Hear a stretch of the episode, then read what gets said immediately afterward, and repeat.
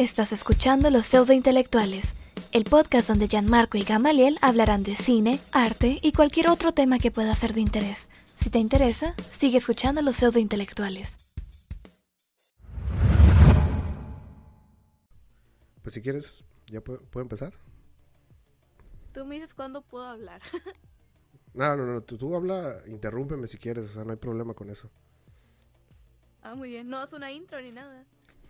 No, pues nada más, este... En la intro yo lo hago aparte porque me da pena. Ah, ok. Todo bien.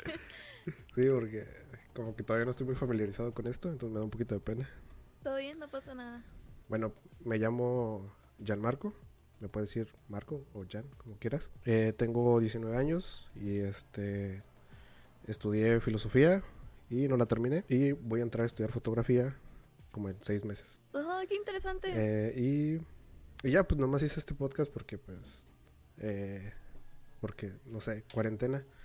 Pues me da mucho gusto que hayas aceptado venir. Te agradezco tanto la intro que tú la haces como que me hayas ayudado a estar aquí. ¿Y cómo te ha tratado la cuarentena? Mm, primero que nada, gracias y gracias por comisionarme y creer en mi trabajo y mi voz.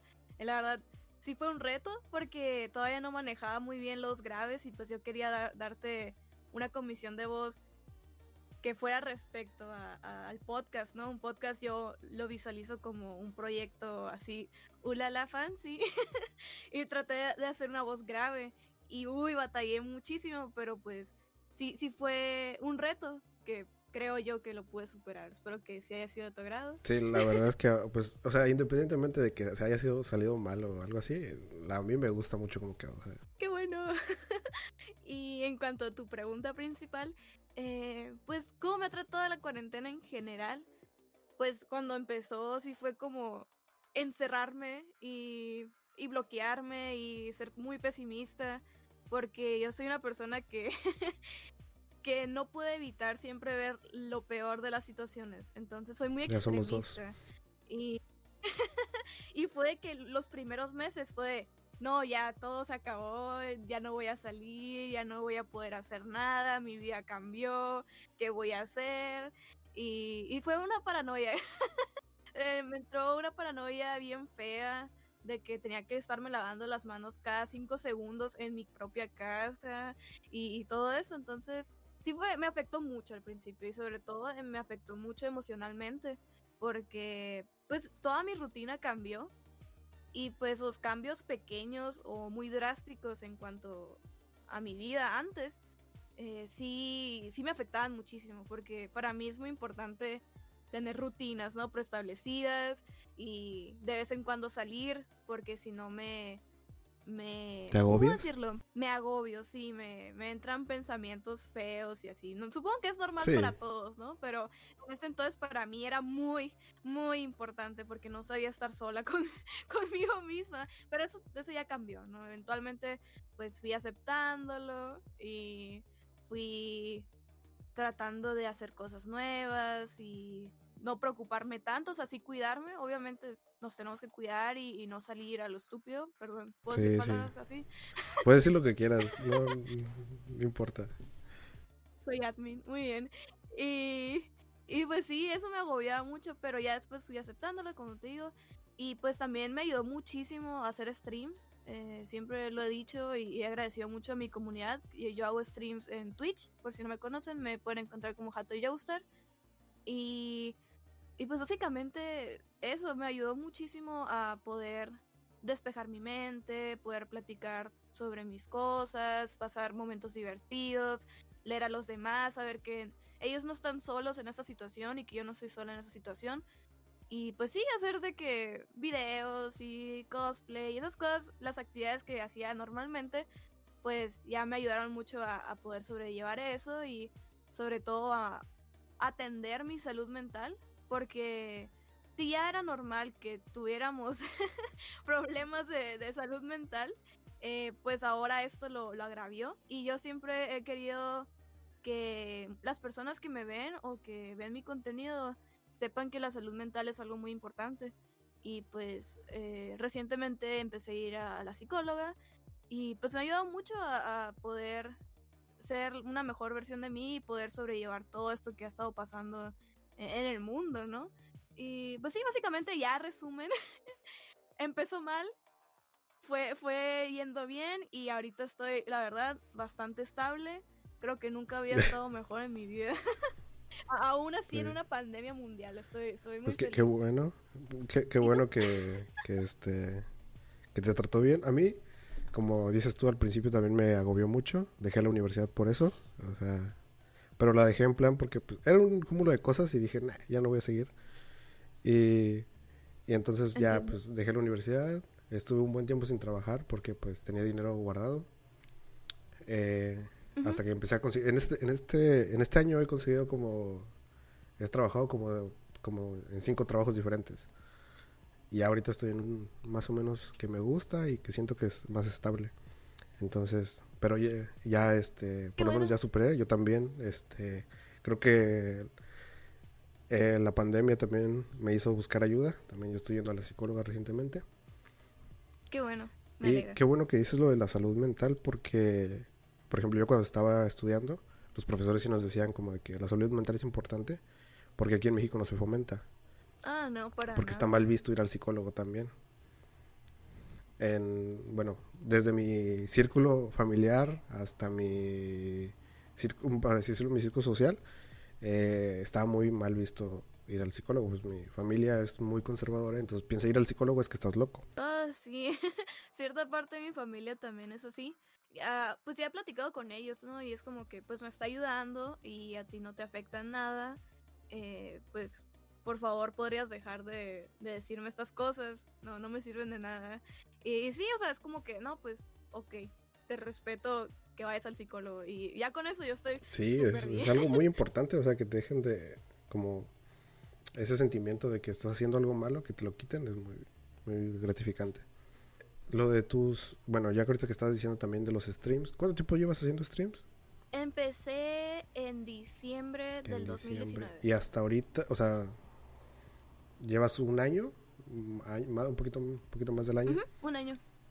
Sí, eh, ahorita ya me estoy dando un descanso, voy a volver el 26 de enero, pero, pero sí, eh, desde diciembre no fui tan constante porque primero que nada no tenía pues el, el setup, ¿no? No tenía micrófono, no tenía webcam, no sabía mucho de los programas de, de streaming, no tenía buen internet y esas cosas pues estaba aprendiendo y sobre todo pues yo estaba en la universidad y pues sí me quitaba mucho tiempo, ¿no? Eh, no me podía enfocar al 100% y, y pues ya eventualmente pues empecé a tener un horario, eh, fui constante y pues todo eso. ¿Qué estabas estudiando en la universidad? Bueno, si se puede saber. Está, ajá, estaba estudiando fisioterapia. No, me quedé en el segundo semestre. Ah, em, bueno, los streams dices que ya eh, ahorita tienes, bueno, tenías un horario, ahorita estás de vacaciones. Eh, ¿Cómo es, o sea, cómo fue el proceso de aprender todo eso? Porque, por ejemplo, yo, para mi, esto que estoy haciendo, que es el podcast, pues me tomó creo que como dos o tres meses conseguir todo, porque pues primero dije, ah, pues con un micrófono se hace, no me gustó el micrófono y no se escuchaba bien. Entonces busqué ayuda con un amigo que más o menos sabía y me dijo, no, pues ocupas un micrófono eh, de condensador y ocupas una tarjeta de audio y ocupas cable y ocupas no sé qué tantas cosas. Y yo, ok, y lo compré y no lo sabía usar. Entonces también fue aprender a usarlo. Sí, pues es, es complicado al principio, ¿no? Cuando empiezas algo que no sabes ni por dónde empezar. Y básicamente yo empecé por cuenta propia. Eh, porque en, en mi, en mi círculo de amigos nadie hace ni hacía lo que yo hago. Entonces era muy complicado a quién acudir. Porque yo soy de, de las personas que si no le explicas en persona, no va a entender. porque ocupo que me expliques con, con dibujitos palitos. y paso por paso, sí. Y, y pues no, no había nadie que pudiera ayudarme en ese, en ese rubro. Entonces pues dije, bueno, voy a utilizar toda mi capacidad mental para aprender cómo usar Streamlabs o el OBS, que son dos programas de streaming. Entonces, pues, la verdad que sí, sí estuve como un mes y medio viendo videos al respecto de, de streaming. La verdad no los entendía, tuve que verlos como cinco veces cada uno. y, y sí, o sea, sí, sí fue batalloso, le dediqué tiempo y tuve que invertir dinero también. Em, pero pues valió la pena, valió cada segundo que le invertía eso y pues obviamente también lo hice por gusto. No, no era muy divertida esa parte de, de empezar a hacer streaming, pero, pero sí, fue, valió la pena totalmente. Así que sí, siempre, siempre les digo, no saben cómo empezar a hacer esto o no saben la respuesta a tal cosa, amigos. Sí, es que es la facilidad que tenemos ahorita, ¿no? De que todo lo podemos buscar y todo lo podemos aprender. Ahora nada más es querer aprenderlo. Así es, la iniciativa. Eh, lo de lo, bueno, como ya llevas bastante tiempo entonces, un año, para mí se me hace mucho, es lo de un trabajo casi. O sea, eh, ¿te acuerdas de tus primeros streams? Pues mis primeros streamings recuerdo que creo, si no mal recuerdo, porque sí se me olvidan ese tipo de cositas, pero creo que simplemente hablaba.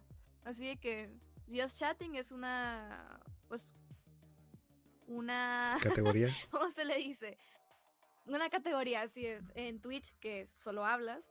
Y pues sí, como no, no podía jugar nada en mi computadora porque explotaba y pues tampoco sabía cómo moverle mucho era de que empecé hablando, platicando con mis 20 viewers o 15 cuando mucho. Y, y ya, platicar sin cámara ni nada. Luego creo que en mi segundo streaming jugué a un juego que se llama Cat Mario, que es como el Mario, pero como troll o de broma, que por ejemplo si brincas sale un... Ah, creo que sí, ya, ya, sé cuál es. E-, está muy, muy estresante y pues yo, yo soy bien gritona, entonces pues fue, fue muy divertido, sí me acuerdo mucho de eso. Y creo que para mi tercer stream, o, o el quinto más o menos, fue cuando una persona que se llama el tío Ralph, yo le digo tío Ralph, eh, vio mi streaming y me dijo, oye, ¿cuánto ocupas para una cámara? Y yo así de, eh, pues no sé, no sé esas cosas y busqué en internet, no, no, ¿qué tanto? Y ¡pum! Alguien me, me donó el tío Ralph me donó el dinero exacto para comprar mi primera webcam. Y yo de, wow, o sea, jamás pensé que alguien iba a, hacer eso por mí. Realmente me impactó muchísimo porque pues me veían como 20 personas, cuando mucho. Y llega, esta persona así bien random de la nada. Y oye, ¿cuánto ocupas? ¡Pum! Toma. Y yo así estaba impactadísima. No, no pensé que hubiera gente así. y esto, la verdad me, me, me, llenó de mucha felicidad de que creían en mi proyecto. Y pues más que nada, siempre les he dicho que empecé a hacer streams porque quería convivir con mi comunidad y realmente no lo, nunca lo empecé y no lo hago por ningún otro fin. Y pues lo demás fue viniendo solo, ¿saben? Como, es, como esta, esta, ¿cómo decirlo? ese evento, ¿no? Ese evento en mi vida de que alguien haya querido aportar para mi proyecto. Y ya pues cuando llegó la cámara, pues empecé a hacer streams hablando, pero ya con cámara o jugando y, así. Fue cuando ya empecé a, invertirle en mi computadora para poder empezar a jugar juegos más elaborados en, en mi streaming y así. Fue, fue como esa bola de nieve fue rodando hasta hacerse una bola de nieve más grande. Es que, bueno, no sé, pero yo por ejemplo tengo amigos que... Yo tengo un amigo que ya lleva bastante tiempo haciendo streams, pero no ha crecido, ¿sabes? O sea, sí, sí más o menos, de repente 20, de repente 10, así está, ¿no? Y, pero tiene su canal de YouTube y yo siento que la, lo que lo hace a él no, no como no destacar tanto es que hace tutoriales, pero es lo que le gusta, entonces él sigue haciendo tutoriales. Y él fue el que me ayudó también a, este a mi computadora, porque yo quería una computadora para jugar. O sea, nunca pensé, eh, que nunca pasó por mi cabeza hacer lo que quería hacer, que era un podcast. Sí había pasado por mi cabeza hace, eh, cuando estaba en la prepa, tal vez como en a primer semestre, que como que medios estaban dando a conocer los podcasts, que dije, ah, quisiera yo hacer uno porque se miran fáciles, pero no están fáciles. Y no, yo, digo, es que sí, nomás es un, o sea, nada más es una persona hablando con otra. Y dije, está muy sencillo, lo quiero hacer. Pero después dije, no, este, está muy difícil, pero aprendí a hacerlo. Y de hecho también me pasó con, con el stream. Eh, muchas personas dicen, ay, qué fácil hacer stream, pero no, no es tan fácil. Te tienes que poner en modo multitasking, en el sentido de que tú tienes que estar hablando de un tema específico donde puedas llamar la atención de las personas que, que te están viendo Eh, segundo, cuidar mucho lo que dices, porque sea lo que digas, se va a salir de contexto y te puede afectar de algún modo, ya sea positivo o negativo.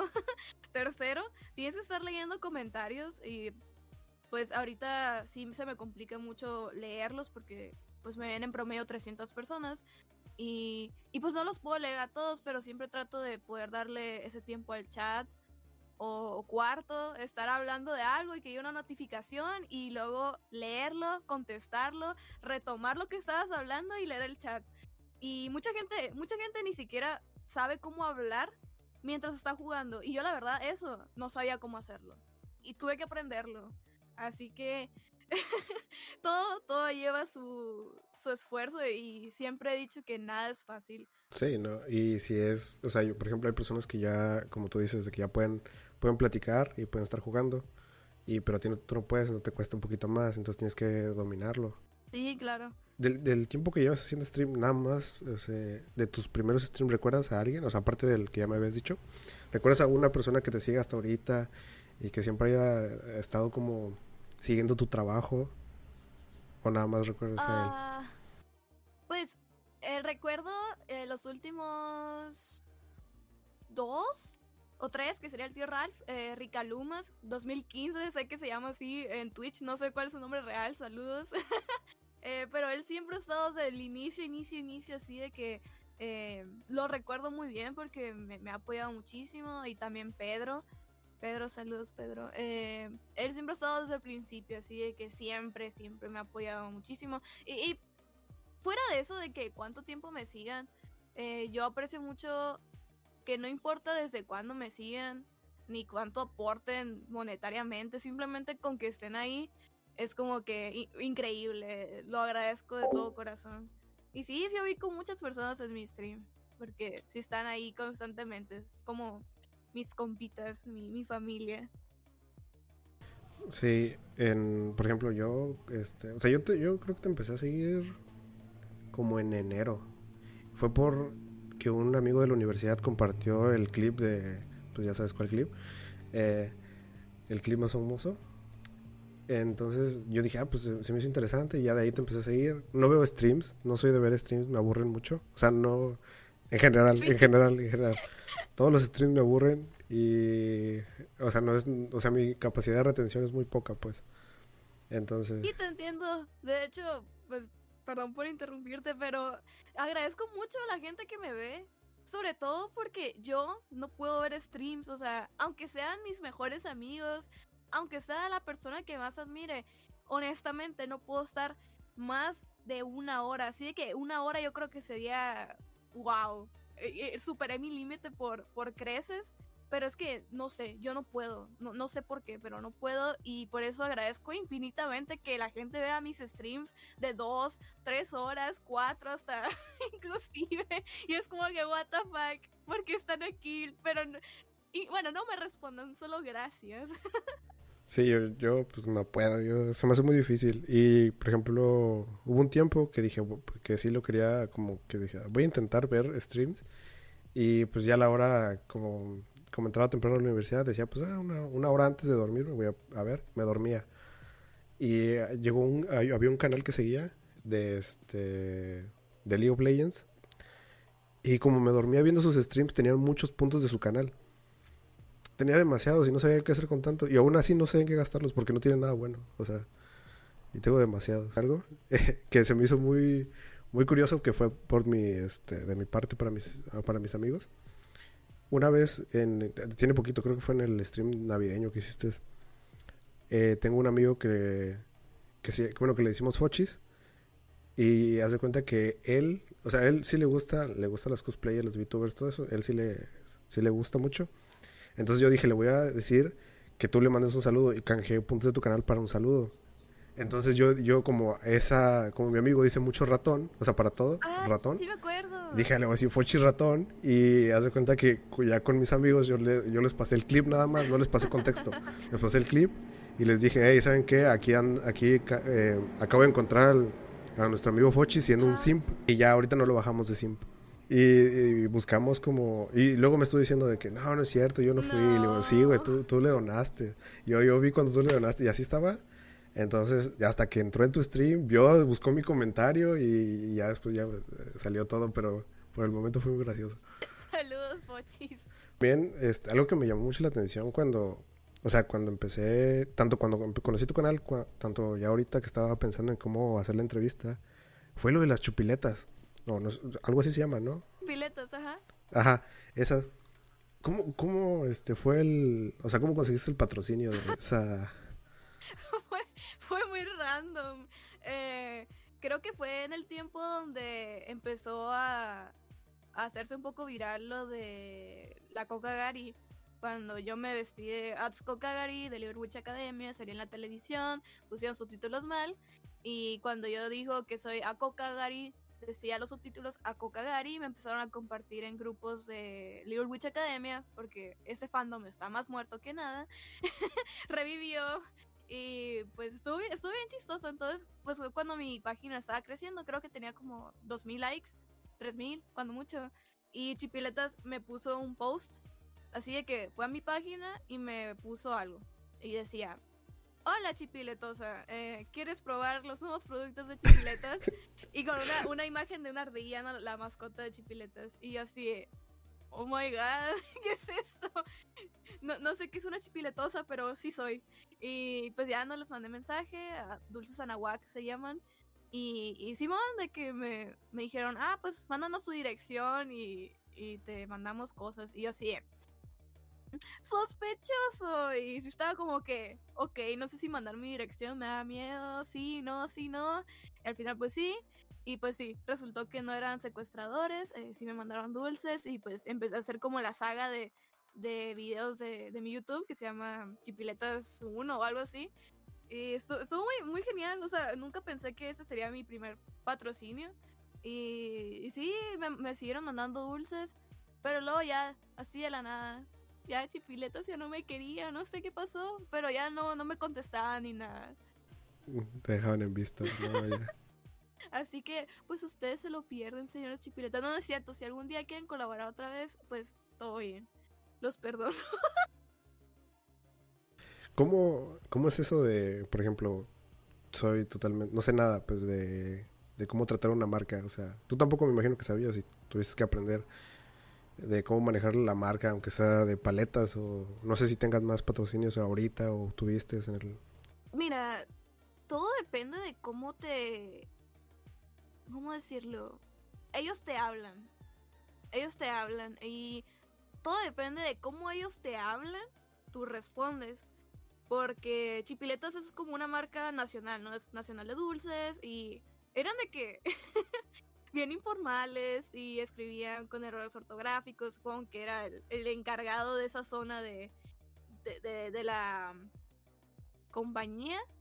Entonces es como, ah, ok, pues no es una persona así de que, uy, el señor Chipileta, ¿no? Es como, ah, la persona que trabaja para el señor Chipileta. Entonces como que lo hablaba de, de tú, más o menos. Y es de que, ah, ok, sí, sí, sí, ya subí el video, ajá, ah, está, está, está bien bonito. saludos. eh, y otra patrocina que he tenido desde Nasep, eh, Nasep Technology o Nasep Gaming. Me contactaron por el clip del, del elote. Y con ellos sí soy un poco más formal, vía correo, con el, el CEO de, de, la marca. Y, pero cuando hablamos, por ejemplo, por Instagram o por Twitter, pues sí es como que más de um, uno a uno, ¿no? Es como, no es tan formal. Pero sí, o sea, todo depende mucho de, de la formalidad de, del trato inicial y todo eso. Y como por ejemplo cuando haces el video, ¿cómo, ¿qué es lo que pensabas para manejar la idea que te están, o sea, para manejar el patrocinio, pues, de cómo dejar bien la marca y no estropearla? Pues nunca me, me dijeron, nunca me, me, dijeron que hiciera tal cosa con los dulces o nunca me dijeron que querían que hiciera tal cosa. Es como que simplemente me dieron los dulces y yo por agradecer, pues quise hacer esos videos. Y pues yo simplemente di mi opinión honesta. Obviamente, si no me gustaba un dulce, pues no iba a decir, uh, no sé, qué feo sabe este dulce. Trataría de compararlo de que, ah, pues tal vez este dulce podría mejorarse con tal cosa. O así, pues una una crítica constructiva, una retroalimentación. Creo que eso es lo importante y pues sobre todo a mí me gusta mucho la honestidad respecto a, a mi persona, a los que me ven. Porque, o sea, ¿de qué, qué sentido tiene dar mentiras, verdad? Igual si alguien lo va a conseguir, va a saber que está diciendo mentiras. Entonces siempre trato de dar una opinión, mi opinión, eh, honesta, pero siempre respetuosa. Eso, o sea, te digo, habla muy bien de, de, tu, de tu forma de ser y de, tu persona como tal. A lo que, lo que me dijiste ahorita de, de que tratas de ser lo más este, acorde a tu persona, es, por ejemplo, ¿qué tanto es show? Porque, o sea, yo siento que hacer stream es como parte show y parte, parte no, ¿sabes? O sea, qué tanto es show o qué tanto es un personaje, por así decirlo, entre comillas, eh, lo que muestras tú cuando estás en stream y qué tan diferente puedes llegar a ser en persona. Mm, pues, ¿cómo decirlo? Creo que en stream, pues a fuerzas tuve que empezar a ser más extrovertida o, o como tratar de... No sé cómo explicarlo. Es que yo soy una persona muy, muy callada por lo general o soy muy tranquila eh, cuando son personas nuevas y así. no soy, no soy tan abierta o, o no sé cómo explicarlo. Es que es, es raro tratar de dar un punto de vista de, de ti mismo en ciertos aspectos, ¿no? Em, soy, soy muy tranquila, pero en, eh, y soy más introvertida que extrovertida en, por ejemplo, en mi casa o con mis amigos o en, en fiestas o en... En sociedad eres más tranquila. y, y, pues en stream tengo que sacar mi lado extrovertido porque pues siento que, que, llama más la atención y que puedo dar un poco más de mí, puedo dar más energía, puedo más, más, dar más entusiasmo al stream. Pero fuera de eso, no siento que dé una imagen falsa de mí. Eh, simplemente es como que si crees que yo soy como los streams el resto de mi día, pues no. E, en cuanto a la energía, ¿no? Yo soy más, más tranquila. Eh, soy más de escuchar que de hablar. Entonces, de hecho, para mí hacer stream fue como un, gran reto también. Porque yo soy más de los que escuchan que de los que hablan. Y para mí sacar temas de conversación o ser el centro de atención en una conversación, sí es como que, oh, rayos, ahora qué digo. Pero no, no sé, ya simplemente con el tiempo fue como mi cerebro acostumbrándose a, a decir cualquier cosa y o que recuerde o que me haya pasado en el día para poder seguir la conversación. Pero si te soy honesta, no puedo hacer eso en una conversación, en una persona a persona. Es como que no sé qué rayos me pasa en stream, que sí lo puedo hacer, supongo que porque no estoy hablando con nadie en sí de, de persona, de cara a cara, pero en persona sí se me dificulta muchísimo. Eh, pero fuera de eso, mmm, creo que antes, antes por ahí de, antes de hacer stream, sí quería ser como mucho la señorita perfecta, así de que, ah, yo soy, yo soy Hato Joestar y nunca estoy triste y esto y esto y esto. Y es como, era muy agobiante porque la gente tenía muchas expectativas de mí y me tenían muy, muy arriba y pues también es una presión muy grande como romper ese, esa idea que tienen de ti. Y, y la verdad es que sí me agobiaba mucho. Entonces, de un día para otro dije, pues, no vale la pena eh, presionarme por cosas así. Entonces, pues eventualmente ya en los streams fui pues soltándome un poquito más. Por ejemplo, en el stream navideño, pues... Eh, y, ya he platicado mucho al respecto de que he aprendido a no callarme las cosas y que es importante hablar. Que si me siento bien decirlo, si me siento mal decirlo, que yo también tengo defectos y que, y que no, está, no está mal. O sea, todos tenemos nuestros defectos y virtudes y yo también.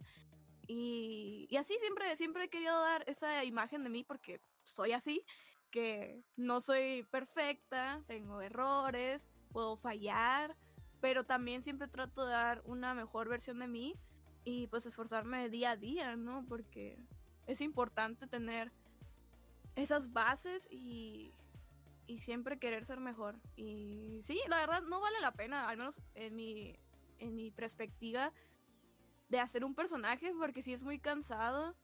Y eh, no sé, a mí, a mí no, me, no me gusta y no lo, no lo intentaría al menos por mí, pero los demás streamers o personas que tengan algún personaje en sus streams y lo que sea, pues es totalmente respetable y totalmente válido, pero para mí, no, yo no podría, yo no podría, la es, es como mantener una cierta mentira y para mí las mentiras son muy difíciles de mantener, por eso prefiero siempre decir la verdad, porque de todos modos siempre se sabe.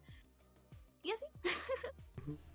Sí, por ejemplo, eh, luego lo que puede llegar a pasar es de que se te hagas, por ejemplo, te, hagas, te llegas a dar a conocer por un personaje y solo te pidan ese personaje. Es lo mismo que pasa en cualquier, bueno, no, no cualquier ámbito, sino más que nada en, como en el entretenimiento, con los comediantes, cosas así. Por ejemplo, ¿quién te podría Eugenio Derbez no es un comediante de que escriba chistes, sino es un comediante que actúa personajes que le escriben y es conocido por sus personajes, no por lo que hace. Entonces yo siento que también eso es bueno porque creas, no creas expectativas de que te conozcan por un personaje, sino te conozcan por lo que realmente haces, por tu trabajo. Claro. Ahora, eh, eh, por ejemplo, eh, lo de las playeras. O sea, en ¿cómo, fue, ¿cómo surgió la idea de hacer las playeras? O sea, las playeras que tú vendes. Pues la primera playera que saqué fue la del modelo de Akokagari. Es como ya platicamos anteriormente. pues creo que la idea fue de mi mejor amigo, Aris, Aris Portal. Ahí lo pueden seguir en sus redes sociales. Es mi mejor amigo y es, digamos que es mi manager porque él me ayuda mucho en cuanto a mis redes sociales, a mis banners, es diseñador gráfico, así que me ayuda en cualquier cosa que yo necesite en cuanto a ese aspecto. Eh, es mi fotógrafo, me ayuda en los sets y todo eso. Entonces fue de que, oye, qué, qué, qué genial que esto esté pasando, ¿no? Deberíamos ser playeras. Y pues él me hizo el diseño de, de la Cocari y pues empezamos a vender los, las playeras con el diseño de mi amigo. Y pues sí, o fue, fue como, ah, pues hay que aprovechar el boom, ¿no? Eh, a muchas personas, de hecho, me gustaría decir esto. muchas personas cuando pasó eso me decían, oye, ¿no estás triste de que se están burlando de ti? Y yo así, mmm, ¿Cómo que se están burlando de mí? No, no entiendo. Es como que está cura el meme, está chistoso. ¿Por qué debería sentirme mal? No, pues es que esto y lo otro. Y así, yo creo que todo depende mucho de la perspectiva en lo que veas las cosas. Y si yo lo hubiera tomado mal, no creo que hubiera pasado lo mismo que pasó y me hubiera dado el crecimiento que me dio, sino si no lo hubiera visto desde el punto de vista positivo que, que le di. Y sobre todo pues no hubiera podido conocer a las personas que conocí gracias a eso, no hubiera podido aprovechado lo de la oportunidad de hacer playeras. Y, la verdad es que ese proyecto de las playeras me dio eh, bastante ánimo y me dio mucha remuneración en cuanto a que pude pagar mi universidad, pude ayudar en la casa, pude pagar algunos cosplays que necesitaba y todo eso la verdad sí fue de gran ayuda. Y pues sí, básicamente era eso. Ah, yo, yo, tenía, yo siempre tenía, he tenido la duda de quién te hacía el diseño de todo, o sea, porque se me hacen muy, muy bonitos los diseños que hace. Pues, sí, sí, de hecho, siempre trato de etiquetarlo en todo. Aris Portal, síganlo. Yo, yo siempre decía, es que el, logo que tienes, por ejemplo, el de Hato Yostar, el de tu canal, creo. Bueno, el que, no sé, el, el logo de, creo que es el de, de Twitch, el que se me hace muy bonito. todos los logos se me hacen bonitos, pero mm, el, creo que el primero que vi dije, es muy bueno, ¿sabes? No sé quién seas, pero eres muy bueno. Es de Aris, la verdad es que sí se la rifó con el, con el primer y el segundo logo que, me ha hecho. Es de que tiene mucha personalidad. Me gusta mucho que, que me siento afín con ese diseño. La verdad es muy bueno con lo que hace. De las playeras, ¿qué es lo más difícil que se te hace? ¿El envío? ¿O el mandarlas a hacer? ¿O cómo es el proceso? Mm, la verdad es que es muy complicado casi todo el proceso porque sí toma mucho, mucho tiempo y sobre todo yo las hago sobre pedido porque pues hay, mucha variedad de, personas, ¿no? No puedo mandar a hacer 20 medianas y 20 chicas y 10 extra grandes porque pues nunca se sabe qué tipo de persona la va a comprar y, no puedo generalizar tampoco. Entonces siempre trato de que, ah, pues voy a tener pedido abierto para que tú elijas tu talla y todo eso. Entonces siempre trato de dar una, un trato personalizado, poder contestar las preguntas. Y por ejemplo, en el último pedido de playeras vendí como unas Hoy, si fueron más de 100. Y era, er, imagínate, contestar 100 correos, verificar 100, 100 eh, que se hayan pagado bien, verificar 100 direcciones que, las, que lo enviaran bien, porque hay mucha gente que no sabe leer y no sabe, no sabe enviar su maldita dirección bien. Y es como que, ay, mijo, te falta tu colonia, o, oye, te falta tu código postal, o, oye, te falta tu nombre completo, no lo puedo enviar así. Y sí, o sea, es estar contestando y dando seguimiento a más de 100 correos y luego, sobre todo, que todo esté en orden o que alguien más cambie su orden, de que no, no, sabes qué, mejor quiero cambiar la talla. Y es estar verificando una y otra y otra vez y luego tener un sistema de, a ah, esta persona ya pagó, y, su dirección es esta y estaría dando un seguimiento, en, por ejemplo, yo lo hago en un Excel. Y luego es hacer los envíos. Yo también hice eh, prints la última vez y pues firmé más de 100 prints porque eran dos prints, o sea, son dos imágenes eh, impresas con mi firma y un mensaje personalizado, así que fueron más de 200 prints a mano. Y, y no es como que no, a mí no me gusta hacer las cosas mal, o sea, yo realmente le meto corazón y, y, y trato de hacer, poner un mensaje diferente para cada persona, porque a mí me importan mucho esos pequeños detalles que a lo mejor a los demás no les interesa, no les importa, pero a mí sí. y, y, sí, es muy estresante. Y luego ahí viene, viene ir a Correos de México, es llevar un chingo de paquetes y luego ir anotando cada guía de rastreo para que esas guías de rastreo mandarlas individualmente a cada uno y luego que, eh, que Correos de México me quede mal y luego yo tener que dar la cara. Y, ay, no, en serio, es, es muy estresante. De hecho, quiero cambiar de proveedor con quien envío las playeras, pero lo malo es que a mí me gusta mucho tener un buen precio y pues Correos de México es el envío más económico. Entonces, si tuviera que cambiar, tuviera que ah, pues meterle un poco más de precio a las playeras y eso es como que... ¡ah! ¿Entiendes mi frustración?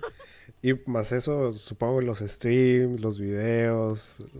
Ay, sí. O sea, seguía haciendo todo eso mientras hacía los envíos. Y no es algo que tome un día. No. toma, toma un chingo de tiempo. Mucho. O sea, no sé nada de, de envíos ni nada así. O sea, trabajo, ahorita estoy trabajando en la parte de envíos de, una compañía. Y pues yo nomás, este, como que paso las cajas, las reviso y, todo, ¿no? Pero, o sea, la parte de que, como de la persona que envía 100 cosas diarias, o sea, cosas así, porque si llega, es muy, ha de ser, como tú lo dices, muy estresante. Más si tienes otro trabajo, cosas así. Estresante, pero al final pues es como vale la pena, porque pues estás dándole lo que la persona que te apoyó eh, pidió y pues puedes darle las gracias mediante pues tu mensaje personalizado y puedes verlo usar tu producto y es como es muy gratificante pero la verdad es que sí tiene mucho trabajo detrás y, y no mucha gente lo reconoce o, sabe que hay detrás de todo eso, por eso no tengo no tengo en venta tan seguido las playeras, por eso siempre está de que abierto el pedido dos meses porque si es mucha preparación y sobre todo preparación mental de que mi casa esté lleno de cosas y que mi cuarto sea un desastre, pero al final de cuentas pues sí, vale la pena. Pero sí, es, mucho trabajo. Yo de la última, de, la última es que estas playeras iba a comprar, pero se me pasó la fecha y ya no pude comprar, pero sí quería comprar unas playeras porque son muy bonitas. Así es. Pero ya creo que en la, siguiente, la siguiente vez que tengas playeras voy a comprar una. ¡Ey, súper! De hecho quiero sacar del, del logo de Twitch el del conejo con el pulgar arriba. Eh, si sacas de eso, si yo sí, yo, ahorita los, lo, ahorita aparto mi dinero y lo voy a guardar. Todo bien, gracias. O sea, eh, ahorita, por ejemplo, que estás con lo de la, o sea, por lo, yo no sé cómo te sientas, o sea, si te sientes más cosplayer que streamer o youtuber o influencer o no sé, ¿qué es lo que más te sientes? Pues estuve preguntando, así de que para para saber qué debería referirme ahora. Y muchos me dijeron, tú eres streamer, streamer, streamer, streamer. Porque les decía cosplayer o streamer. Y todos, streamer. Y yo así de, "Mm, pues yo me consideraba más cosplayer.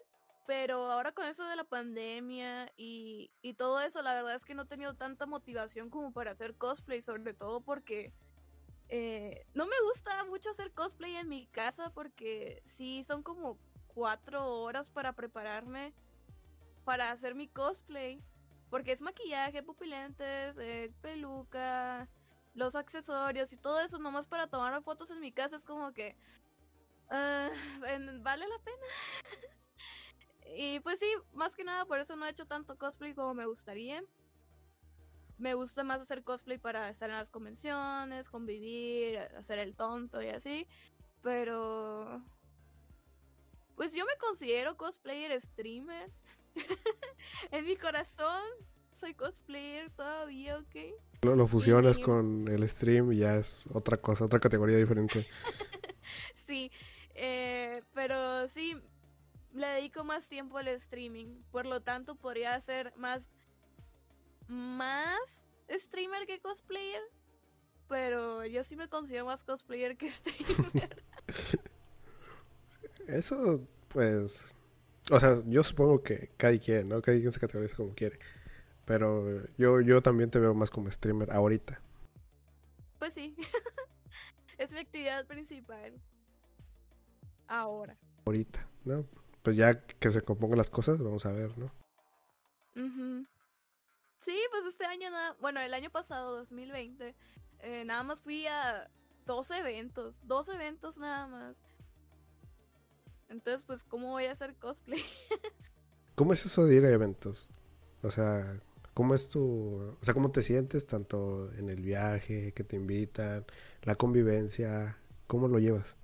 No he sido invitada así de que a muchos eventos, pero me preguntas de punto de vista de invitada, ¿verdad? No como asistente. Como asistente o como invitada. O sea, yo casi... Yo en todo, en todo este tiempo solo he ido a una convención y es una muy chiquita. Ajá. Entonces es como...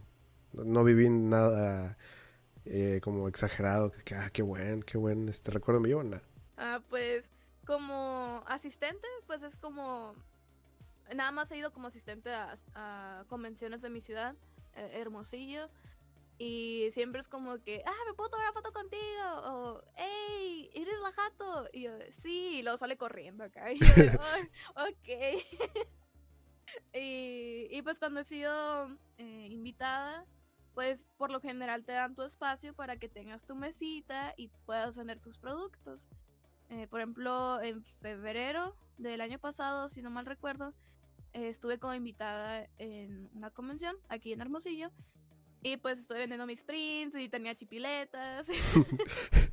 y, y tenía pues playeras de, de la Coca Gary. Y pues es muy normal, la verdad. Es como, al menos yo lo veo normal, de que pues la gente vaya a querer convivir contigo un ratito. Obviamente no pueden estar todo el evento ahí conmigo porque pues hay demás gente que quiere platicar conmigo o que quiere tomarse fotos o que yo ocupo hacer algo, ocupo comer, ocupo asistir al, al escenario o lo que sea, ¿no? Pero siempre es como muy respetuosos. A mí no me ha pasado así nada feo estando yo de invitada porque siempre voy acompañada y siempre por lo general hay demás, hay personas aparte de mí que están ahí viendo. Entonces como que, ah, hola, ¿cómo estás? ¿Cómo te llamas? Ah, no, que soy tal persona, veo tu, veo tus videos o, ah, sigo tu página. Y yo de, ah, pues muchas gracias y, y te puedo dar un abrazo o te toma, toma un sticker, te lo regalo.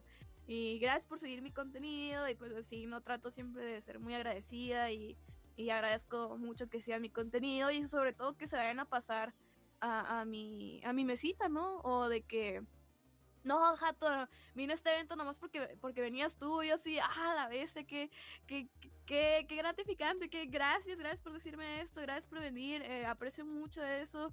Siempre, siempre trato de que se sientan cómodos, ¿no? Que, que de tú a tú, eh, un abrazo, no sé, que, que se sientan cómodos y que no sea una interacción incómoda, ¿no? Sí. sí bueno, sí, sí he tenido interacciones incómodas, pero más que nada es porque la otra persona está muy, muy nerviosa y, y está como a tres, metro, tres metros de distancia de mí.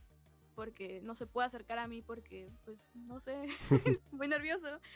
Y, y así sí es muy difícil tratar de poder conectar con ese tipo de personas porque pues sienten que estoy en otro plano, ¿no? Y pues cómo, cómo puedo llegar a ti si, si me tienes ahí arriba, ¿no? sí. Pero, pero sí, siempre trato de hacer una, una interacción agradable y que sea memorable. Siempre hay que, hey, ¿quieres una foto? Hay que tomarnos una foto. Porque sí me gusta mucho tener ese tipo de recuerdos. Así, no, no, es, no, es nada fuera de lo común. Eh, y así. No me estoy perdiendo de nada entonces. Mm, pues no de mucho. Ya estás platicando conmigo. Ah, sí. Bueno, ¿cómo, o sea, no sé cómo, cómo lidias tú con eso, pero por ejemplo las personas, o sea, en general las cosplayers, siento yo que son las que tienen más, de que sus mismos seguidores la suben a un, a un este pedestal y son inalcanzables.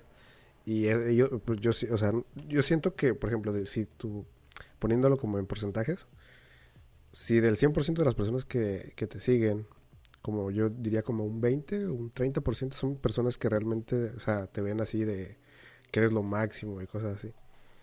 No sé. Soy acá, ¿no? es que sí soy. no, no es cierto. Mm, ¿Cuál era la pregunta, perdón? Eh, ¿Cómo lidias con eso? O sea, ¿cómo haces que esas personas, o bueno, cómo haces que la mayoría de tu público entienda que no eres una persona diferente a ellos? Uh, pues como te he dicho anteriormente, eh, pues traté siempre de, en mis streams de, de, decirles que yo también tengo fallas, que, que, no soy perfecta y todo eso. O sea, ya si ellos no quieren ver, eh, pues que somos personas y independientemente de, de lo que hagamos, somos iguales, eh, pues todo bien, o sea, no, no, puedo obligar a las personas que cambien su forma de, verme y pues cada persona es un mundo, entonces, pues si no, si no te llega mi intención a ti, pues qué más puedo hacer, no, no me puedo agobiar por eso y... Sí, pues es más, más carga para ti que no, no, no te corresponde. Ajá, básicamente es como, pues ok, está bien, no pasa nada, tú te lo pierdes. Mira, te, voy a decir algo, suena, es que va a sonar muy mamador, pero en, a ver. Mira, en, la comunidad inglesa, de, en general, en la comunidad inglesa, mira, para, que veas, yo no, yo no, yo no lo sabía, me lo dijo ayer un mi amigo, y si lo va a estar escuchando, se llama, se llama Escalante, bueno, le apellido Escalante, Escalante me lo dijo, o sea que yo, yo, nada, nada de, de este, y yo se lo dije, cuando él me lo dijo, y le dije, estás mamoneando muy cabrón. En la comunidad inglesa hay algo que se, se denomina Stan, no los de yoyos, Stan de, de, este, que es un grupo, es como un grupito de, de personas que siguen a una, a una persona que no se dedica a seguirlo de, de, manera sana, sino se dedica a como a criticar a las demás personas porque no siguen a esa persona que deberían de seguir. Oh, Stan de S-T-A-N. Creo que sí. O sea, no me dijo cómo se escribía, pero, o sea, no es tan de yoyos porque yo, sé que... Es, que... Es que sí, creo que había escuchado la palabra, sobre todo en los K-popers. Ajá, sí, me dijo que era en eso, sí, ya me acordé. Me dijo que era en eso. Y que luego se estaba pasando a, la, a los streamers, a los youtubers y a toda la, la demás, las demás comunidades. Oh, no. Que era como un virus, pero, o sea, no sé, por eso, por eso también te, suena muy, porque yo no sé nada de la comunidad inglesa de streamers ni nada. Mi, mi compa sí, porque yo, pues, yo, tampoco. Por mi compa sí, porque creo que habla, inglés, no sé, mm. pero yo no. Y eso que, o sea, vivimos en Tijuana, ¿no?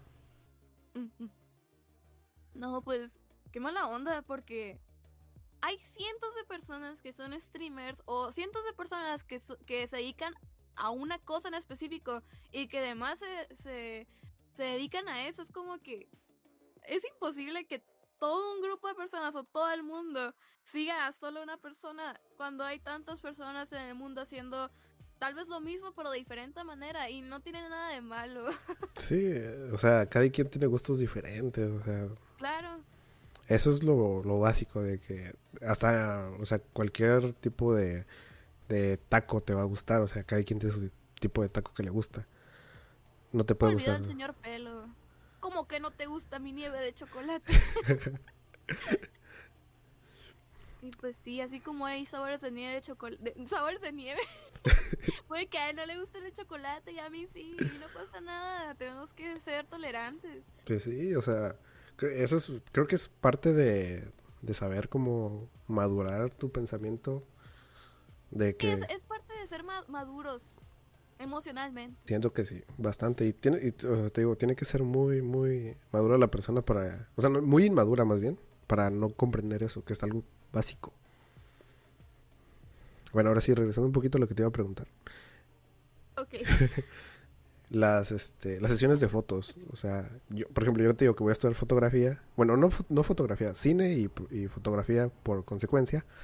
Pero, por ejemplo, yo no sé nada de, tomar fotos. Y pues hasta que entre a la carrera voy a aprender. Entonces, ¿cómo es para, cómo es una sesión de tu lado? O sea, desde tu perspectiva de la modelo que le toma la foto. Pues mi fotógrafo es mi mejor amigo, Aris Portal. Saludos, Aris. Eh, pues él, es el que me toma las fotos, entonces me siento en confianza. Pero sí me he a tomar fotos con otras personas, eh, muy pocas veces. De hecho, ya no, ya no tengo así tanta confianza o de que me habla alguien desconocido y me dice, ¿te puedo tomar fotos? La verdad es que sí me lo pienso unas 10 veces porque eh, no sé si conozcas que, conozcas que en la comunidad cosplayer hay camecos, si se les conoce a las personas que toman fotos. Y pues a veces los camecos son muy incómodos en el sentido de que o te acosan sexualmente o te toman fotos en ángulos muy raros y así. A mí no me ha pasado, pero sí me, sí me siento muy incómoda al tomarme fotos con una persona que no tengo confianza. Porque es como... es incómodo estar en una misma posición por mucho tiempo y es como que si es alguien que no conoces o no te llevas uh, como muy bien, es como que, eh, ok, ahora que... Pero ya regresando al tema, pues con mi mejor amigo ya tenemos mucha confianza, entonces ya sabemos cómo trabajar un poco más rápido y ya tenemos así como que esto y esto y esto y esto y, ya. Y es de que, ah, ok, sobres. Y pues trabajamos muy bien juntos. Eh, mm, ¿Cómo decirlo? Tratamos siempre de, de hacer una sesión, pues tener cuál va a ser la temática de la sesión eh, qué poses me gustaría hacer a mí, tener referencias de fotos, eh, tratar de que la locación donde vamos a tomar las fotos pues ya esté apalabrado o esté limpio o lleguemos temprano para poder armar el set y ese tipo de cosas no técnicas. Ya después es como unas cuatro, cinco horas de sesión y como tenemos la confianza, es como que, oye, se te ve un moco, o hey, tienes la cara brillante, eh, retócate el maquillaje. Y así es como, sí, sí, sí es complicado muchas veces y sí es muy cansado, pero siempre el resultado vale mucho la pena, porque la neta, ahí tomado unas fotos perfectas y, siempre trato de esforzarme mucho en, en pues dar buenos ángulos, eh, pues estar en forma, porque sí, la verdad, esto de la pandemia ha estado muy complicado y me lo ha pasado tragando, pero siempre trato de estar en forma. Y, y así, ese, ese tipo de cosas es técnica, la técnica es, es más de Aris que mía, pero sí es un trabajo en equipo, básicamente. O sea, eso se me hace muy, o sea, creo que es lo mejor que, que puedas llegar a tener, que tengas tanta confianza con tu fotógrafo y que mejor que sea tu amigo. Porque sí, o sea, como tú dices, de que yo he escuchado también de que llegan de que eh, te hago una sesión gratis y ya es como, como que desde que te dicen que es gratis es como... Sí, nada es gratis, nada amigos, ni siquiera Facebook, ni Instagram, ni WhatsApp, nada es gratis amigos. Ahorita, bueno, ahorita que yo, bajo lo que yo sé es de que estás estudiando para doblaje. Ajá. Ajá. Y también revisando tu canal, me encontré los primeros fandom que hacías. De, creo que el primero, bueno, el primero que yo vi fue el de, de los Dragones Made. No me acuerdo cómo se llama. ¡Qué pena! es del 2017, creo. Sí, pero, o sea, ¿siempre ha estado ese, esas ganas de hacer doblaje o es algo relativamente nuevo? Sí, desde siempre. Eh, a mí siempre me han gustado mucho las caricaturas de ojos grandes, así, así le lo conocía cuando estaba niña, ¿no? que no sabía que era anime. Y, y ¿sabes? Siempre me llamaba mucho el tipo de voz que tenían o, o cómo gritaban. y yo siempre trataba de hacer las voces, ¿no? Igual de caricaturas normales me gustaba mucho imitar a Dora, porque me gustaba mucho Dora la exploradora. Eh, ¿sabes? Y- Me, me sorprende bastante cuando cambias tu voz de la voz de Jato a la voz Loli Jato. Es- Ah, sí, siempre se me muy, muy bien las voces agudas. Y. ¿Cómo decirlo? Fue, fue un gusto muy. Fue así como que hice clic con las caricaturas y las voces y todo lo que venía detrás. No me enteré de qué era el doblaje, porque pues cuando uno está niño cree que las voces de los personajes son las voces de los personajes. sí. sí. Yo no sabía que había gente atrás que hablaba por ellos y así cuando lo descubrí fue como que así explotó mi cabeza. Eh, y creo que vi un video de Brigitte Grey. No estoy muy segura, pero creo que fue en la primaria que vi un, un video de Brigitte Grey que estaba hablando de que ella estaba estudiando doblaje. Pero no sé, la verdad es que no me acuerdo. O si no fue Brigitte Grey, creo que fue. Ah, es que no me acuerdo cómo se llama, pero es una chica vikinga. sí, Ah, sí, yo sé, yo sé quién es, yo sé, quién es. Ah, sí, no era Brigitte Grey, ya me acordé, pero. pero sí, tú sabes de quién hablo. Sí, ¿verdad? sí, yo sí sé quién es. No me acuerdo cómo se llama, pero sí sé quién es. Bueno, persona que está escuchando esto, eh, eh, eh, que no me acuerdo cómo se llama, pero, pero vino a mi ciudad una vez. Y pues ella estaba platicando que estudió doblaje y que se ocupa de estudiar. Y que sobre todo, si querías triunfar en eso, tenías que vivir en la Ciudad de México.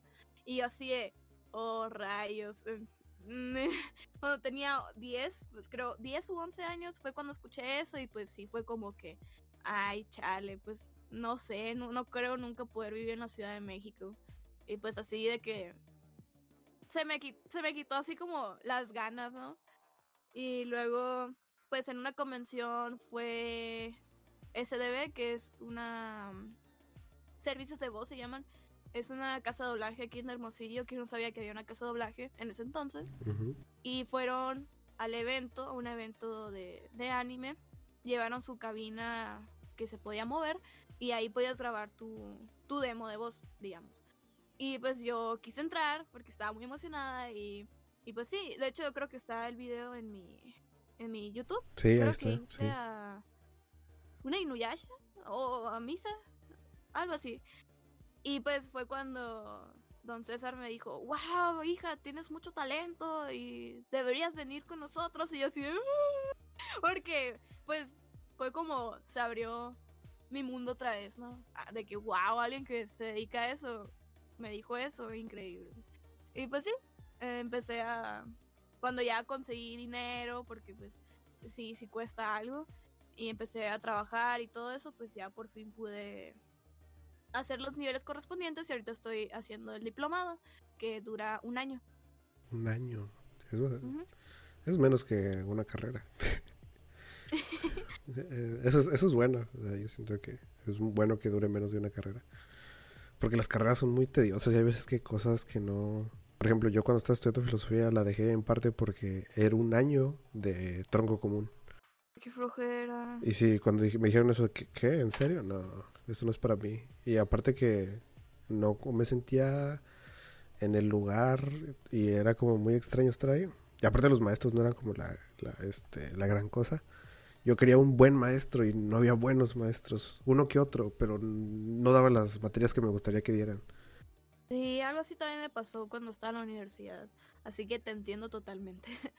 La parodia de la, esta canción de Pokémon, o sea, yo, yo ni siquiera había escuchado la de Pokémon y yo pensé que la que tú, la canción que tú cantaste de Guardear era algo nuevo, porque lo, lo- lo- para mí lo tenías con mucha personalidad, como muy tuyo. Eh, pues básicamente eh, esa canción no la escribí yo. eh, se la pedí prestada a un chico que se llama Suchaman, creo que así está en YouTube. Le dije, oye, eh, me gustó tu cover porque él la cantó, pues creo que la cantó así con su celular y, y la subió a, a YouTube. Y dije, ah, pues creo que yo, yo también podría hacer eso, pero un poquito más elaborado. Y le pedí permiso y me dijo, claro que sí, sí puedes. Nada más pues ponme los créditos y yo Simón. Y pues en, en ese entonces yo también jugaba mucho LOL. Ahorita, gracias, gracias a Dios, ya no. Ay, qué bueno, Ahora sí me baño. qué bueno, Y- qué bueno. Y pues sí, hice la, la, canción y de hecho hay un trasfondo chistoso en el que yo canté esa canción cuando me habían quitado ah, no, todavía no me quitaron las malas del juicio, pero estaba a dos días de que me las quitaran porque tenía un dolor intenso, tenía el cachete súper hinchadísimo y así lo canté. así canté esa canción. Yo lo vi el tuyo, nada más, y con eso me quedé pensando que ese era tuyo total, porque creo que lo abordas de una manera y lo haces de, una manera tan elaborada que lo haces tuyo. Pero pues créditos al que lo hizo. Sí. Saludos, su chamán. El, luego el otro, que fue el de Ah, pues nomás ese y el que sacaste hace poquito, ¿no? Son las dos canciones que has hecho así. Sí, antes sí hacía más fandubs, pero siento yo que ahorita no es tanto el enfoque que le quiero dar a mi canal. Y sobre todo, pues, copyright, ¿no? y, y sí, en cuanto a, a canciones, sí me gustaría meterle un poco más de producción y así. Entonces, si, si voy a hacer algo de una canción, pues lo voy a intentar hacer lo mejor posible. Con los. ¿Cómo decirlo? Con las cosas que ya tengo. Entonces, por eso no es como que tenga tantas ganas de, sacar ese tipo de, producciones, porque sí me toman mucho tiempo y, y sí le dedico así como unos dos meses. Y pues, sobre todo, que necesito ayuda de, de otras personas. Por ejemplo, Benji. Benji Wenitz me, me ayudó con el, el cover, el último cover que saqué, o Kira Loca me ayudó con el, el de guardear, porque ellos saben cómo moverle a, cómo hacer el mixing de, de audios y yo, ese tipo de cosas yo no sé cómo hacerlo. Yo solo sé grabar, acomodar y ya, es todo lo que sé. Entonces cuando ya ocupo ayuda de, de un tercero, ya es como que yo no puedo presionarlos, yo no puedo decirles, ah, esto y esto, porque pues yo no sé y aprecio mucho que me estén ayudando sobre todo, ¿no? Entonces no me gusta mucho abusar de, de las personas cuando me tienden la mano, ¿verdad? Entonces no es como que tampoco quiera agobiarlos, porque, yo, porque, yo, sé que tienen sus... Ay, momento Lolita Yala. porque yo sé que tienen sus proyectos. Sí, de, cierta manera pues se entiende completamente que, que no sepas. O sea, supongo que no, no, no, no, no tienes que saber todo, pero para, para hacerlo, ¿no? Y, y, por ejemplo, es lo mismo que te digo, pues yo, yo aprendí eso a la mala, de que tengo que aprender a mixear también, pero poco a poco, todo se va aprendiendo poco a poco. Claro. Algo que también, o sea, no sé, este año siento que te fue muy bien. No, o sea, enfocándome en tu trabajo. no, no quiero, no quiero de que personal, no sé, no, no completamente aparte, ¿no? Pero por ejemplo, saliste en la tele en cuanto a Hato User, el proyecto de Hato User, bastante bien, diría yo. Cuando saliste en la tele, ¿cómo, ¿cómo es eso? O sea, platícame cómo fue eso de salir en la tele. O sea, yo sé que fue por lo de la, por la, por el stream de caridad que hiciste. También platícame un poco de eso, ¿cómo fue? Pues, primero que nada, el stream de caridad fue para una casa hogar de Arispe, Sonora. Y pues básicamente fue estoy en grupos de, de venta, ¿no? Compra y venta en Hermosillo, de que vendo bar Hermosillo y así. Entonces, pues yo estaba en un grupo y estaba, eh, me, había despertado, creo que eran como las 8 de la mañana, y estaba viendo Facebook, ¿no? Así que medio dormida. Y en eso veo un post bastante largo que, que era de un grupo de Facebook y, y, lo empiezo a leer. Y pues para no ser esto largo, decía pues básicamente que esta persona necesitaba ayuda que era el encargado de, de una casa hogar en Arispe y que estaban desalojando a los ancianos y que necesitaban ayuda urgentemente y que si no podían ayudar monetariamente, pues simplemente compartiendo este post de Facebook, pues les iba a ayudar mucho. Y nada más lo había compartido de que una persona, y que creo que había sido el mismo que lo publicó en el grupo, y pues así lo compartí, ¿no? Como estaba medio dormida, pues me volví a dormir, pero ya cuando me desperté fue como que me entró una impotencia Así que, ¿qué más puedo hacer para poder ayudar a esta persona? Porque realmente a mí el tema de los abuelitos y, y pues las casas hogares, yo tuve pues contacto con casas hogares cuando yo iba a la iglesia y pues los íbamos a cantarles y, y, llevarles cosas. Entonces es como que yo sé cómo es la vida en una casa hogar, es muy triste porque pues sus familias no pueden estar con ellos o están en situaciones muy precarias. o mucha gente no los van a visitar o no tienen todas las cosas que ocupan. Y pues sobre todo que yo pues vivo con mis abuelos, ¿no? A mí yo le tengo mucho respeto a los ancianos y y pues sí, eso, eso me llegó muy directamente y muy personalmente. y dije, bueno, ¿qué, ¿qué, puedo hacer al respecto? Y me puse a pensar y a pensar. Y en eso dije, ah, pues uh, he visto que hay gente que hace streams para, para, para el beneficio de, de, un proyecto o para algo, ¿no? Y yo dije, ah, pues debería hacer eso. Entonces, pues ya empezamos a hacer de que los banners para ayudar a la casa hogar. Pero bueno, antes de eso platiqué con la persona encargada le dije cuál era, qué, pasaba, qué necesitaba, que si lo podía hacer con su permiso y que todo lo que iba a juntar pues iba a ser para, para la casa hogar, ¿verdad? Y sí, eh, platiqué con él y shalala, shalala. Llegó el día, creo que fue el sábado del 12 de agosto. No sé, no me acuerdo. Mm.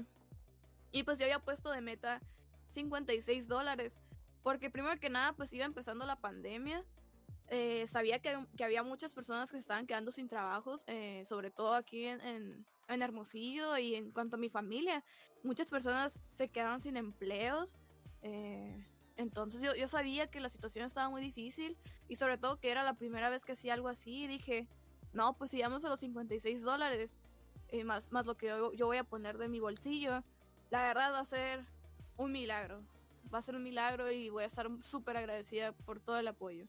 Y así empecé el streaming. Y creo que en, unas cuatro horas juntamos mucho más de lo que esperaba. Me, me quedé sorprendida de, de, de, tan buenas personas, de buen corazón. Y, que lo hicieran. Ah, no sé. me pongo muy, sentimental cuando me pongo a, a recordar eso. Y juntamos 658 dólares, si no mal recuerdo. Fue, fue demasiado, fue demasiado. nunca lo hubiera imaginado que tantas personas se unieran a la causa.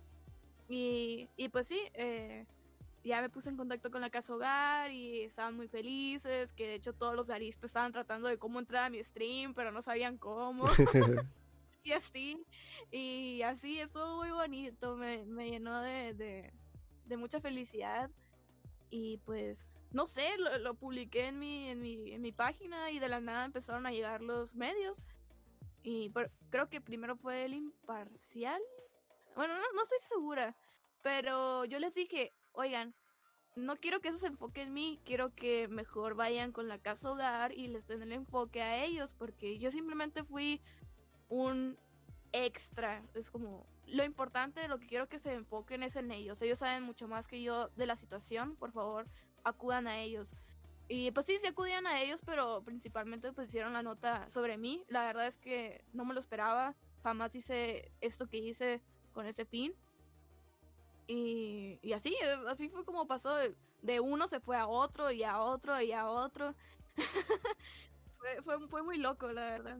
O sea, sí entiendo la parte de de la persona que dijo pues la noticia, o sea, sí debe ser, o sea, la noticia en general se enfocaba más en ti porque pues es lo que más lo que más llama la atención. Y pero pues realmente pues ahí lo vemos que realmente se deberían ver enfocado en, en la casa donde donde estaba sucediendo el problema, no tanto en ti, pero pues es, es completamente entendible que es lo que vende, ¿no? Lo bueno es que al menos en el imparcial sí le dieron seguimiento, le dieron tres notas más, así que la neta el imparcial se la rifó ahí imparcial. Creo que aquí no hay, no sé.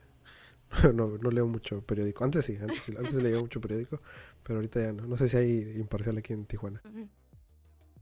Y, y, y, y, sí, así.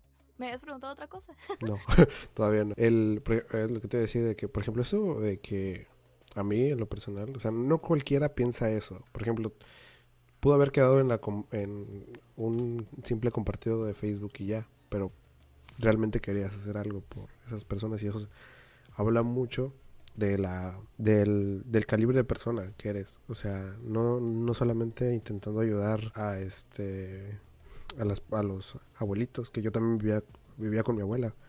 Y pues yo tengo mi, mi, mi tatarabuela vive todavía. Y pues para mí era como sí me daba un poquito de tristeza verla que no podía no, no escucha. Entonces sí era como un poquito de que no podernos comunicar con ella, que se sintiera como aislada de nosotros. Y, y por ejemplo, yo viendo eso y decir, ah, pues que se vayan a una casa, pues como que una casa con más extraños que no conocen, o sea, sí me, me rompería un poco, entonces no, no, este, por eso, por, eso me, cuando, por eso podría decirlo que yo también lo agarré como algo personal cuando tú lo hiciste, es porque también me, me, me llegó eso, aunque en ese momento yo no podía, pues, ayudar, porque estaba con problemas yo también, entonces no, no pude ayudar esa vez. Y creo que se fue la luz, o sea, cayó el internet. ¿Qué fue lo que pasó? Se fue la luz en Hermosillo y ya no pude volver a, hacer stream. ¿Cuándo fue cuando se te cayó el internet y que... O sea, que se te descompuso el modem o que, y que te hablas. Ah, me da cable. Ajá. Pues en ese tiempo yo trabajaba en, en este, en, el, en, la, en, el, en el, la, fibra óptica. Sí, yo trabajaba en, los que en el call center. Oh, ¿en serio? Sí, yo, yo, yo te llegué a comentar en, en el video. Pero de que te decía de que no existe esa cosa, o sea, yo, o sea, yo no soy tan malo, o sea, en ese tiempo cuando yo trabajaba yo no soy tan malo para mandarlos a una eh, algún, algún departamento que no existe. Yo pues los pasaba a otro departamento y ese departamento los pasaba a otro y así se llevaban. Pero yo no los dejaba así colgados en la llamada esperando. Ah, bueno, contexto para los que no saben o no entienden qué está pasando. Ah, prácticamente se me cayó el internet por varias horas llamé, llamé a cable y me mandaron a la línea de fibra óptica por dos horas. Spoiler, nunca me contestaron. No existe. no existe, así es. Bueno, eh, ya para terminar, por la temática de mi podcast, en lo que se enfoca, que es lo académico sin ser académico. Te tengo que preguntar para que no quede en esto, en que es nada más, o sea, porque si está, esto es completamente diferente, o sea, no, tiene nada que ver con, lo que voy a subir de aquí en adelante. Pero nada más es como algo porque pues, me, gusta tu, trabajo y quería platicar un ratito contigo. Sí. Eh, ¿Te gusta leer? Sí, sí me gusta leer. ¿Qué, o sea, qué libros, eh, más bien un libro que te haya marcado o que te haya dejado algo importante? Pues mi libro así como el que siempre me sale en la mente cuando me preguntan algo así eh, es El Padrino. ¿En serio? Es El Padrino porque El Padrino fue el libro que me hizo lectora y El Padrino tiene como 700 páginas y mi abuelo tenía una de las, de las versiones eh, pues más recientes, ¿no? O sea, las primeras versiones del Padrino, mi abuelo tenía un libro de esos. y yo lo leí, o sea, esos de los libros que todo casi se pulverizan. Ah, pues así lo leí. Lo leí en la secundaria, primero secundaria. Y dije, wow, ¿qué es esto? Es como una película en tu cabeza. Y de ahí pues empecé a leer así bien feo. Empecé a leer todos los libros que podía leer. Pero ya así un, un libro que me había marcado mucho. Fue un libro que leí en la preparatoria. Se llama Tokyo Blues. Es de Hiro, Murakami, es de Murakami. Oh, sí, es muy buen escritor. Sí, eh, este libro me marcó mucho porque habla sobre... Ah, es aceptar, crecer y madurar. Y hay gente que no acepta eso, sobre todo en la cultura japonesa, que ahí es donde se desarrolla la historia que no, no quieren madurar, no quieren crecer y pues deciden tomar el camino del suicidio, que yo no considero que sea un camino, pero, pero así, es como... Habla mucho sobre la salud mental y habla mucho sobre las decisiones que tomas en tu vida y es como que fue un libro muy impactante para mí en ese entonces porque pues tenía 16, 17 años y es como que, wow, yo ya casi voy a cumplir 18. Eso te truena, te truena la cabeza. y, y sí, me ayudó mucho, me ayudó mucho en el sentido de que las etapas de la vida son muy importantes y, y hay que saber que cada etapa tiene sus propias cosas y hay que saber avanzar sobre ellas. Entonces, creo que es un muy buen libro. Los. Yo no... Mm, leí un pedacito de un libro, pero no me acuerdo cómo se llama, de ese autor pero sé que es muy buen escritor, porque todos mis profesores de filosofía me lo decían. Y sé un, poco o sea, sé un poco sobre eso, porque también lo trataron en una clase de eso sí, eso de madurar. O sea, es muy enfocado en la, cultura japonesa, pero los, los occidentales no se quedan atrás. O sea, desde la persona que, desde la, o sea, madurar en México, por ejemplo, es tener un hijo, pero porque por ejemplo en la ley estipula de que si tienes un hijo ya eres mayor de edad, o sea, aunque tengas 16. No, no, no tenía idea que eso estaba en la constitución. Sí, eh, bueno, yo lo sé un poco porque, pues, o sea, no importa la edad que tenga, mientras te cases y tengas un hijo, o sea, más, bien tengas un hijo, ya eres adulto, o sea, te ya te hacen por valerte por ti mismo, aunque te apoyen tus papás, obviamente. O sea, supongo en, en el dado caso que te apoyen tus papás. Ajá. Pero eh, eso, por ejemplo, las mujeres adolescentes que tienen hijo a temprana edad, nunca dejan, nunca maduran por el hecho de que se les quitó su juventud, entonces crecen con la idea de que esa juventud la tienen que recuperar. Y por eso hay tanta de que te dejo mi hijo y luego paso a recogerlo y se va de fiesta y cosas así, el niño crece sin su mamá, problemas, el niño crece igual, o sea, es un ciclo que la ciudad mexicana ha tenido por mucho tiempo y son vicios de, de sociedades que tanto en Japón, en Japón es diferente porque en Japón es como creo que pues más persona solitaria. Individualista. Ajá. Aquí en, México es más enfocado a, a una sociedad que te, te, obliga a madurar, cosa que de cierta manera está bien, pero no enfocada en lo que se enfoca en, en México. Son todas las preguntas que te tenía preparadas. Ya este, del 1 al 10, ¿cuántos jatos le das a la entrevista? 100. Yo me divertí, me divertí. Ay, gracias, de verdad, muchas gracias por, por aceptar eh, tener esta pequeña plática conmigo. Ni tan pequeña porque sí duró bastante. Yo pensaba que iba a durar media hora. Pero se me hace, se me hace muy interesante que todos los de, o sea, que hay varias personas que yo sigo, de que son de Sonora y de Hermosillo, que son directores, cantantes, y tú eres una de las que yo sigo. que me sorprende mucho que sean de ahí en, Hermosillo dicen, si quieres triunfar, te tienes que salir de aquí. Y, sí, por lo general, todos los hermosillenses que, triunfan se tienen que salir de aquí para, para brillar. Y la verdad es que sí, sí hay mucha gente muy, muy talentosa aquí. Sí, o sea, te digo, la, los directores que son dos hermanos y son muy buenos directores. Y yo digo, ¿cómo yo no sabía que existían ellos? Y pues eh, porque ya ahorita, ya, ya ahorita me enteré que existían porque ya no estaban en Hermosillo, ya están en la Ciudad de México haciendo otra cosa. Gracias, eh, gracias.